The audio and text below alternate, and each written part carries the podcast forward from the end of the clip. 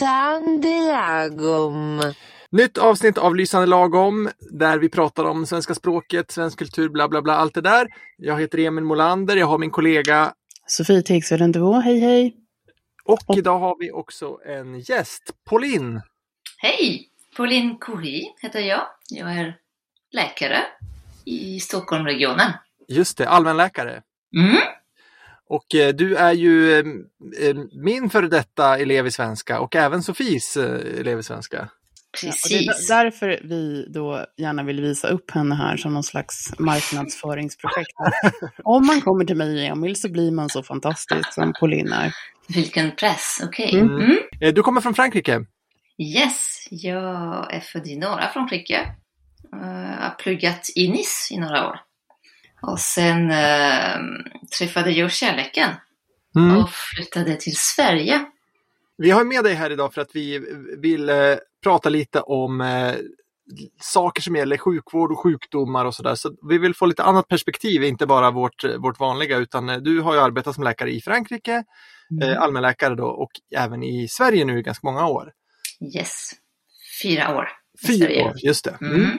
Mm. Och den här gången har vi faktiskt en lyssnarfråga. Och det är en av våra lyssnare, hon kom, berättar att hon kommer från Australien. Hon är också kärleksinvandrare och bor med en svensk man. Och är, eller var i alla fall när hon skrev till oss, gravid. Och hon skriver bland annat så här att, att det verkar finnas sjukdomar eller liksom andra, vad ska man säga, syndrom som bara verkar finnas på svenska. Och så tar hon upp fyra exempel här. Hon tar upp ryggskott, prestationsångest, det vet inte jag om jag ska klassificera det som en sjukdom, men det är inte jag som är läkaren här. Eh, utbrändhet och foglossning. Och foglossning för er som inte har varit gravida, det är, vad ska man säga, någonting som händer i de nedre regionerna när liksom skelettet, så att säga, som jag fick förklarat för mig på, på min tid, liksom börjar liksom öppna sig och förbereda sig för förlossningen. Och så kan man få väldigt ont I ryggen. i höfterna eh, vid liksom att man går eller går i trappor. Jag fick väldigt ont när jag körde bil till exempel. Men, men vad hon frågar här, den här personen, är liksom, hur kan så många svenskar lida av allt detta om de samtidigt är saker som liksom aldrig nämns i andra länder? Eh, och så nämner hon då att hon har liksom tagit upp det här, hon, hon har eh, kollat upp det här på internet. Så ryggsk- ryggskott till exempel heter lumbago på engelska. Men, men oftast kallar man det liksom bara liksom ont i ryggen, back pain. Men, men, men vår lyssnare här, när hon tar upp det här med sin partner som, som händelsevis också ofta lider av ryggskott, så, så hävdar han då liksom att, att, att, att, att ont i ryggen och att ha ryggskott är verkligen inte samma sak, utan det är två olika helt, två helt olika saker. Så, så därför blir jag lite nyfiken här. Va, va, vad säger du Pauline om ryggskott? Finns det? Vi brukar använda lumbago i Frankrike, men det stämmer att jag har lärt mig att här, alla kallar det för ryggskott. Jag tror det låter lite mer allvarligt om man säger ryggskott än Ja. lumbago. Och folk vill gärna att vi ska ja, poängtera det lite grann, men det är en ryggskott. Det är inte alls en lumbago. Okej. Så jag, jag har försökt anpassa mig till det nu och använda det lite mer ofta, men du har en ryggskott. Och då det känns lite att jag tar dem på allvar lite grann. Eh, Fast Men- man gör inte så mycket mer Men är det. Är det bara helt vanligt ont i ryggen eller är det liksom en extra speciell ont i ryggen? Nej, det är en vanligt ont i ryggen. Man, man, man kan få typ lumbago med ischias eller ryggskott med ischias. Då det är en nervklämning inom ben.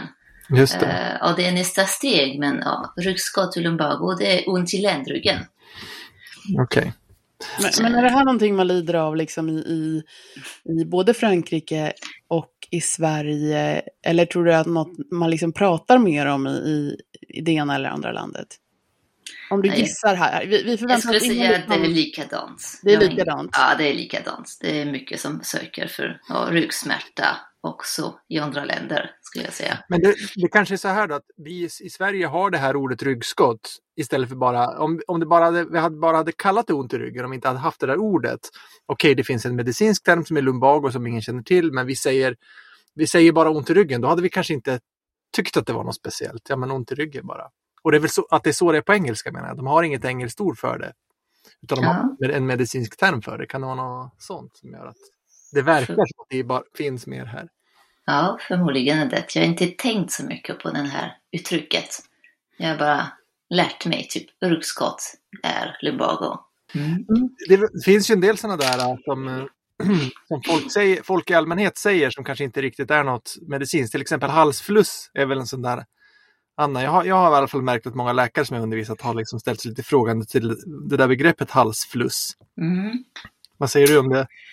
Uh, all, halsfluss i koncept är bara en bakteriell uh, halsont.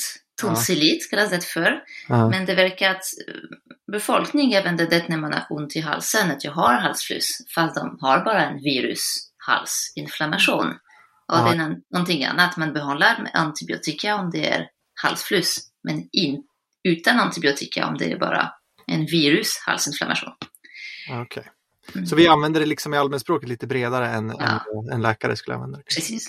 Och det är Så kan, tänker jag att, att det kan vara i, i, i många språk, att man gärna tar liksom någonting. Jag tänker både ryggskott och halsfluss, det är ganska liksom, du nämnde det också lite, det låter lite dramatiskt, det är ganska liksom målande ord.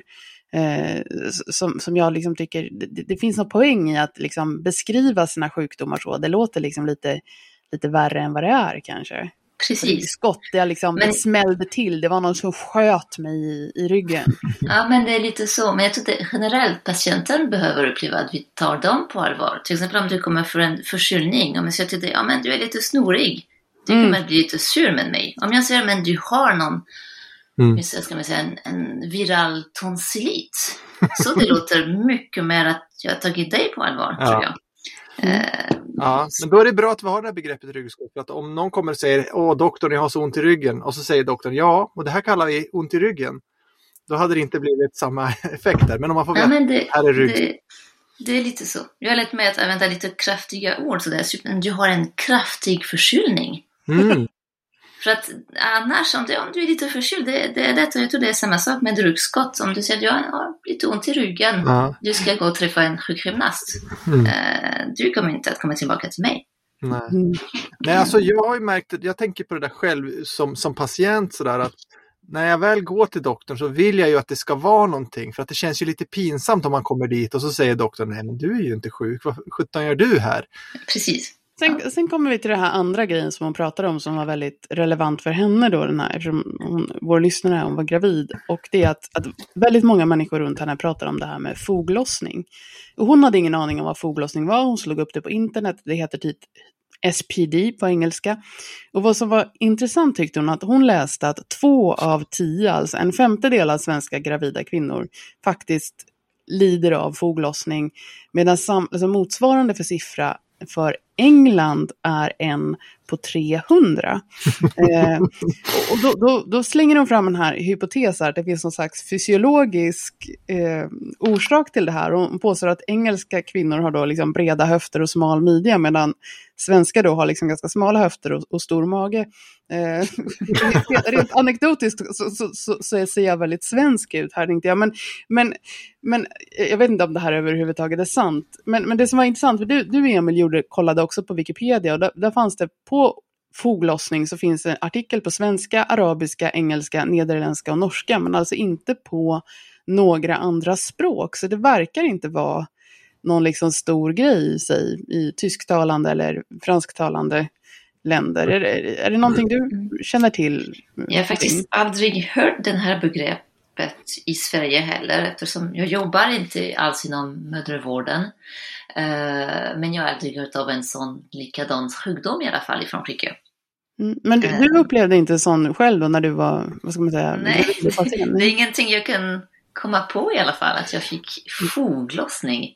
Men vad sa Nej. du, finns det, har du hört talas om det i Frankrike? Eller? Nej, men det är, Eller- ingenting, det är ingen sjukdom jag kan relatera till i alla fall Mm. eh, i Frankrike. Att man är gravid och får smärtan i höfterna. Nej. Det är liksom inte höfterna, det är ner mot bäckenbenet liksom där. Men, men, men, men då tänker jag så här, liksom, om det här då inte finns i Frankrike eller inte liksom etablerat i Frankrike. Om jag då hade varit gravid i Frankrike, hade jag inte känt det här? Eller, eller, eller hade, har jag gått och hittat på att jag hade ont? Liksom, att inte jag lyckades trycka ner kopplingen på bilen för det gjorde så ont? Ja, det är en bra fråga. Jag tror det gör ont till oss alla kvinnor där nere. För det stämmer att kroppen, bäckenbotten, för, för, eh, nej, ja, men bäcken för, förbereder sig för förlossning. Så Mm. det är ju att man har någon slags smärta på grund av hyperlaxitet. Att el, alla leden är lite mer flexibel på något sätt och det kan göra ont. Men, men kan det vara så att eftersom jag liksom fick prata om det här och sätta ord på det, liksom att jag upplevde smärtan som kanske värre än hur jag hade upplevt den om vi inte hade pratat den, om, om min, mina liksom barnmorskor inte hade haft ett ord för det.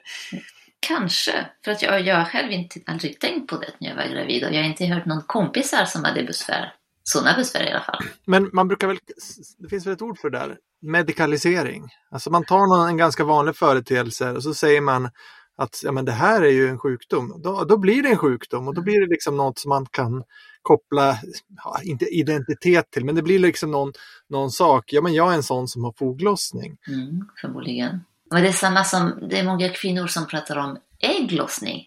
Mm. Att de känner smärtan vid ägglossning.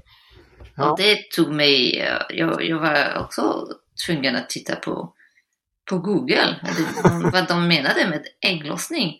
För att i koncept man kan inte känna av ägglossning. Men eh, ja, jag vet inte, Men om man känner efter så kanske man känner det. kanske. För att nu att jag har hört av det, jag, jag funderar lite grann. När jag ska vara att få ägglossning om jag känner någonting. Men eh, nej, Mm. aldrig känt av. Men, men det, det är väl sådär, om vi har ett ord för någonting, ja men då blir det, då är det någonting vi kan ha. Och det här med medikalisering, jag har läst att det har debatterats så här, begreppet psykisk ohälsa till exempel. Att, ja men, det, det är ganska vanligt, alltså det, det är inget konstigt att man mår dåligt ibland. Men om man, om man kallar det för psykisk ohälsa, ja då är det en sjukdom plötsligt. Mm. Eller, alltså det blir liksom, man skapar någonting där kanske. Det är, det är ungefär som det här med, med after work det, när det, in- innan det fanns, alltså på 80-talet fanns ju inte det. Och att gå ut och supa efter jobbet var ju fel då. Men nu när man har ett ord för det så kan man göra det utan att det är något konstigt. Ja, men kanske det. Kanske att sätta ord på grejer, det, det, det känns lite mer eh, riktig. Mm. Verkligheten på något sätt. Mm. Men, men ska vi säga här då, då att, att foglossning är en så kallad kultursjukdom? Det ska vi bestämma. och, du- och du har koll, Emil, på vad, vad en så kallad för det, för det är någonting som kom upp lite, har kommit upp lite i media av och till, det här med kultursjukdom. Vad, vad är det egentligen? Det här är ett begrepp som det är en svensk eh, eh, Är läkare. det, är det en svensk, ett svenskt Ja. begrepp? Det är en läkare, en svensk Som inte finns på något annat ställe Ja, i hela världen. Det är en svensk kvinna som har hittat på det här. Nej, men eh, det har debatterats lite grann nu sista tiden och, och det finns en, en expert i Sverige, Maria Josefsson. Hon har pratat om det här i radion för inte så länge sedan. Och, eh, kultursjukdom är någonting liksom som försvinner lite med tiden. Det, är, det, det har sin plats i tiden och sen så, för det säger någonting om hur vi upp, uppfattar vad som är sjukdom och vad som inte är sjukdom. Och sen med tiden så, så, så är det inte liksom en en sjukdom längre. Till exempel de som fanns förr i tiden var liksom hysteri. Det tyckte man var en sjukdom, att kvinnor var liksom oredliga eller något sånt där. Mm. Mm, Men det ses inte som en sjukdom idag. Eh, Det kom ju upp det här i, den här, i debatten i samband med det här, det här rättsfallet där det var en eh, ambulanssjukvårdare som hade skrivit i journalen att en patient som de då försökte rädda livet på eh, hade, han hade begått det som kallades då kulturell svimning. Har ni läst om det där? Mm. Ja, det varit mycket tjafs om det. Ja, det var en patient som, som svimmade och eh, sjukvården trodde att, att det var fejk. För att han kom från någon kultur där de, den här sjukvården då tyckte att ja, men det där var ju, där svim, låtsas man svimma för att få uppmärksamhet eller ungefär, eller för att man dra, över, överdriver sina symptom. Mm. Ja, vi, har, vi har samma i Frankrike, det kallas för um, le syndrome méditerranéen. Betyder medelhavssyndrom. Jaha, Att Vad det är är det? rätt att patienter är lite mer dramatisk. Eh, lite som i Sverige när jag använde det för um, manflu. ja Ah. just det. Mm, Just det, man flu, man Mm, cold. Att om man är precis. man och är förkyld så överdriver man. precis. Så i Frankrike man brukar säga att de som kommer från Medelhavsregionen är lite mer sådär. De ska typ uttrycka sina symptom på något särskilt sätt. Lite, lite dramatiskt, lite teat, teatriker. Mm. man. Teatralisk. Teatralisk, precis. Mm. Eh, Men jag vet inte om det är direkt relaterat med den här att göra, men lite så tror jag att ehm, Men det är väl bara fördomar, eller? det... Ja. Eller det kanske man inte är du säga? skulle skriva i journalen i alla fall. Precis. Jag tror det är extremt oetiskt att skriva det till journal. Men jag tror den här med ehm, att, att det inte är bra att prata om kulturell filmning i Sverige. Jag tror också att i Sverige man brukar lita på patienten rätt mycket. Mm. Mm. Och det, och det brukar bli bra för att ja, patienten brukar inte ljuga. Men i andra kulturer, som exempel i Frankrike, jag har lärt mig att typ aldrig lita på patienten och vad han Mhm. säger. Att alltid bli misstänksam. Ehm, till exempel om du ska fråga en patient i Frankrike, men okej, dricker du alkohol? Eh, hur mycket dricker du om dagen? De ska säga, men ja, jag dricker ett glas vin om dagen. Så du vet att det betyder två, tre glas vin om dagen. Mm. Ehm, så man litar aldrig på patienten. Men i Sverige är det någonting annat. Att, ja. Så jag Ja. tror att det går inte att säga att det var en kulturell filmning och det är inte alls ac- accepterat i Sverige. Det skulle kanske funka i andra länder, tror jag. Mm. Men, men jag tänker det här med, med för jag, jag minns att jag läste lite om det här när, det- när det var aktuellt. Att, alltså, ofta när man pratar om liksom kultursjukdomar då, då, då tolkar man det som att det är liksom hittepå. Att, jo, men, liksom att, att patienten eller individen själv liksom spelar någon slags teater eller hittar, hittar på. Liksom. Men, att, men att det egentligen kanske handlar om att man liksom i, i och med den världsbild man får från sitt samhälle och sin kultur så liksom klassificerar man det man upplever kanske lite olika då beroende på om man är i Sverige eller i, runt Medelhavet eller i, i Sydostasien och så vidare. Att, att, att, att vad ska man säga, alla de diagnoser som finns, det, det är inte liksom supermatematiskt heller, utan att man, man, man försöker liksom så att säga, man, man använder sig av ett väldigt liksom icke-vetenskapligt system också. Eh, och som, som gör att man får lite olika bilder av, av eh, de sjukdomar och de diagnoser som finns. Vad, jag tänker är liksom, tänk att, tänk att man har, ja, om vi kommer in på det här med utbrändhet till exempel, att man har ett visst, en viss symptombild som kanske är ganska svår att diagnostisera. Att beroende på var, i vilket samhälle jag, jag, jag befinner mig så kommer det här liksom klassificeras olika. Och jag tänker, i Sverige så har vi utbrändhet, liksom. ja men du har jobbat för mycket liksom. Men det, om jag tänker på mina, mina svärföräldrar så är det så här, alltså du mår så här, ja men det har- beror på att du håller på att bli gammal. Eller att, att, att man, man liksom försöker hitta någon slags orsak till, vad ska man säga, samma sak, men beroende på var man är i världen så kommer den där orsaken se lite olika ut. Mm. Så du menar att man har kanske olika syn på Mm. sjukdomar beroende på varifrån man kommer? Ja. Mm.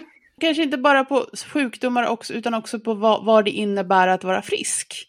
Eh, till exempel om man, om man liksom har, vad ska säga, väldigt ont eller någonting och lider av smärta. I vissa kulturer kanske man tänker sig, ja men med den typen av sjukdom då bör du vara hemma och vila. Medan man kanske i en annan, i en annan kultur liksom tycker, ja men det bästa du kan göra är att vara liksom upp och röra på dig, att, att, att se dig själv som frisk, att, att, Mm. att inte liksom ta, in, ta den här liksom sju, rollen som sjuk. Ja, absolut. Jag tänkte på en patient jag träffat nyligen som kommer från Kina. Mm. eh, som är typ kanske 60 år men ganska frisk, har diabetes. Men upplever, hon upplever att hon är jättesjuk. Mm. Jätte, jättesjuk, att hon kommer att dö snart för att hon är jättesjuk. Och jag tror det beror, precis som du säger, att det är någon kulturell syn på diabetes till exempel. Mm. Eh, I Sverige, jag vet inte hur många procent som har diabetes och som är 75 och ändå ganska friska och rör på sig regelbundet och mår, upplever att de är jättefriska.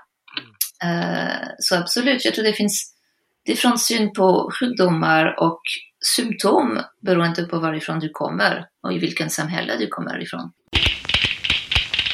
Du pratade Pauline om att du har anpassat dig lite och pratar med patienterna på ett visst sätt. Finns det något annat som du, som du tycker är annorlunda här jämfört med när du jobbar i, som allmänläkare i Frankrike? Eller något som du har liksom behövt justera eller att du, du gör på ett annat sätt på något sätt? Det, det är en del saker som är ganska annorlunda. Um, om vi kan kanske komma tillbaka till den här med utbrändhet ni pratade Ja. om på början. Mm. Det är någonting som, um, vi pratar mer om utmattningssyndrom tror jag nu för tiden. just det. Inom vården. Och det är någonting jag blev jätteförvånad när jag kom till Sverige. Det var så många som hade den här diagnos. Den diagnos som nästan inte finns i Frankrike. Man pratar om depression, man pratar om ångest, men inte utmattningssyndrom. Um, och jag, tror jag blev väldigt förvånad att det var så många unga, friska patienter. Mm. Det brukar bli typ de 30-40-åring patienter som kommer för utmattningssyndrom. Och det är någonting jag inte alls reagerat på i Frankrike. Och jag funderat mycket de två första åren, varför finns det mer i Sverige än i Frankrike? Och utmattningssyndrom, för de som inte vet vad det är, det är typ en, det är en typ av psykisk ohälsa som beror mm. på olika faktorer. Ofta det är en blandning av typ för mycket stress på jobbet, för mycket stress hemma eh, och sådana grejer. Och det, och det är någonting som inte finns mm. som diagnos i Frankrike i alla fall. Och, och, då tänker man så här, ja men är det mycket stressigare att arbeta och ha familj i Sverige jämfört med Frankrike? Är det därför det? Ja, det är det som är konstigt. Nej, inte alls. Typ familjeliv, det är så mycket enklare i Sverige. Man ja. kan vabba, man har långa föräldraledighet som, och det inte finns alls i Frankrike eller i andra länder i, i Europa. Um, men vad är säkert att i Sverige man har mycket mer krav på livet generellt. Mm. Att man måste jobba och ha typ en intressant jobb. Man måste ha en stor familj. Man måste ha ett hus. Man måste motionera. Jätteviktigt med träningspass. Mm. Uh, och det är bara inte möjligt att göra allt. Så jag tror att människor, varför är man mer bränd i Sverige? Jag tror det är för att man har mycket högre krav än i Frankrike till exempel, för sådana grejer jag nämnde. Men också för att man inte pratar med varandra om sina problem, verkar det som. Tycker det är så ofta patienter som, när de berättar vad de har, sen har du pratat med någon om det? Är många som säger nej. Aha. Men har du pratat med din sambo eller med dina kompisar? Nej, inte alls. Har du tagit ut med din arbetsgivare? Du har för mycket. Nej, det har jag inte gjort. Mm. Och det är någonting som inte händer i Frankrike. I Frankrike man pratar med alla nästan om sina problem på jobbet, hemma, med arbetsgivare. Det gör, jag tror att folk ventilerar mycket mer än vad ni gör i Sverige.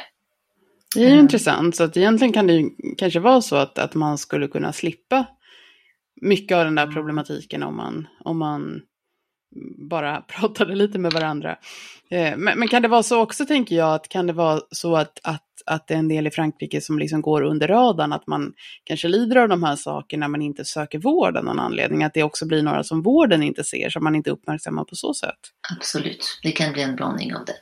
Mm. Um, men det är också att den här att man är så lugn i Sverige konstant, Ändå, inte alla, men ändå, det är kanske en generalitet, men det är många som är arga eller sura men säger ingenting. Till exempel mm. på jobbet.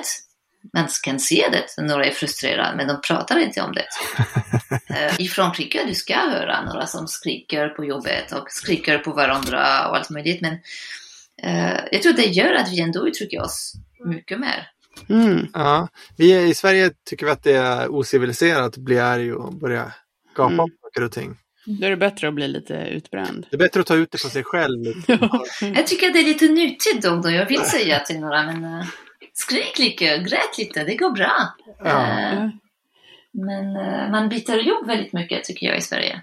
Ja, just det. Jo, man ska ju ha en intressant och bra karriär.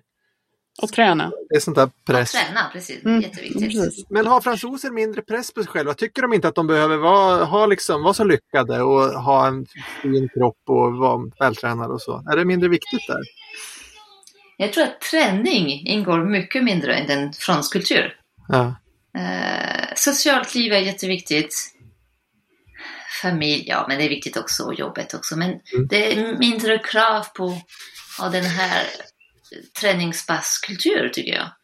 Så det du eh. säger att det är väldigt bra att jag inte tränar utan jag kan sitta och ta ett glas vin som en pension istället? Precis! Ja, jag, jag, jag, får vatten på min kvarn. Jag tycker ja. det känns väldigt uppfriskande att höra. Det är att vår läkare har sagt att vi... Ja, kanske det är helt fel. Kanske jag har också lite... Det, ja, det, ja, det var kanske i de, de gruppen jag hade runt omkring det var så. Jag vet inte kanske hur det är i andra... I den samhälle jag var med i alla fall. Ja. Träning var inte så viktigt i alla fall. Nej, ja, det varierar väl förstås. Mm. Men, men en annan intressant sak med svenskarna, det, är, det brukar ju ryktas om, jag vet inte hur sant det är, att svenskarna har liksom flest sjukdagar per person och år om man jämför liksom med andra jämförbara eh, europeiska länder. Nu vet inte jag hur, hur, hur färska Mm. siffror mina liksom mest är här, men det borde väl ligga någon slags sanning i det. Det Ja, måste men- väl vara dels för att vi kan sjukskriva oss och gå hem och utan att det händer någonting. Ja, men, men sen är det väl också i kontrast då, då med att vi typ är friskast också, i, om man jämför med samma länder, att vi är väldigt friska och samtidigt har eh, sådär många sjukdagar. Och det kan man ju tycka är absurt. Jag, jag tror det är en del, lite som Emil sa, att, att man kan ta de här eh, sjuka dagar. Mm. För att eh, i Frankrike, om du ska bli sjuk en dag, du måste ha en läkarintyg. Mm. Eh, och om ditt barn är sjuk, det finns ingen vab-system. Man kan ta typ tio dagar per år, eh, sjuka barndagar. Så eh, jag tror det är många som är sjuka men går ändå jobba. Många som har sjuka barn men lämnar barnen hos grannen eller familj. Eh, så jag tror det kan bli en förklaring varför ni har lite mer kanske i Sverige, precis för att ni kan göra det. Mm. Mm. Jag, jag tänker också så här att, äh, kan det inte vara så att, jag menar, må, många sjukdagar som folk tar, då är de ju inte jättesjuka, utan det är liksom att de har lite, vad ska man säga, någon förkylning på gång, eller migrän, eller liksom något, något liksom mindre allvarligt som man kanske egentligen inte behöver vara hemma för. Men att om man, om man tar det och, och tittar i perspektiv på att vi har, liksom, att vi också är väldigt friska, kan inte det vara en förklaring? att Eftersom svenskarna tar det lite lugnt och är hemma när de förkyla så håller de sig också friska från kanske liksom andra mer allvarliga sjukdomar. Nu är jag verkligen ute utanför mitt, Mm. mitt, egen, mitt eget kompetensområde känner jag här. Men, men, men, att, att, Det är att, de hela där, tiden i den här podden. men, men att, att de där kanske inte alltid behöver stå i kontrast mot varandra utan att det faktiskt kan finnas ett, ett samband till och med. Mm. Men om svenska människor är friskare, så de skulle bli mindre sjukskrivna. Ja men de kanske eh, bara är hemma och tar det lite lugnt. Vi klarar oss, Slipper att bli eh, utbrända. vi klarar oss ifrån de allvarliga, vadå vi är ju utbrända. Vi klarar oss ifrån de allvarliga sjukdomarna eftersom vi chillar när vi börjar bli lite Men sjuka. kanske, Eller absolut. Ja, Det kan bli en förklaring. För att det är alla som jobbar ändå när man är sjuk i Frankrike. Så man Mm. smittar varandra och man eh, tar inte tid att vila helt enkelt. Och vill börja jobba igen så snart som möjligt för- eftersom man har så få dagar. Mm. Ehm, Alltså har man Mm. ett begränsat antal sjukdagar per år? jag tror det man- beror på arbetsgivaren. Okej. Det är mest Mm. att du får väldigt dåligt med pengar om du inte jobbar. Aha.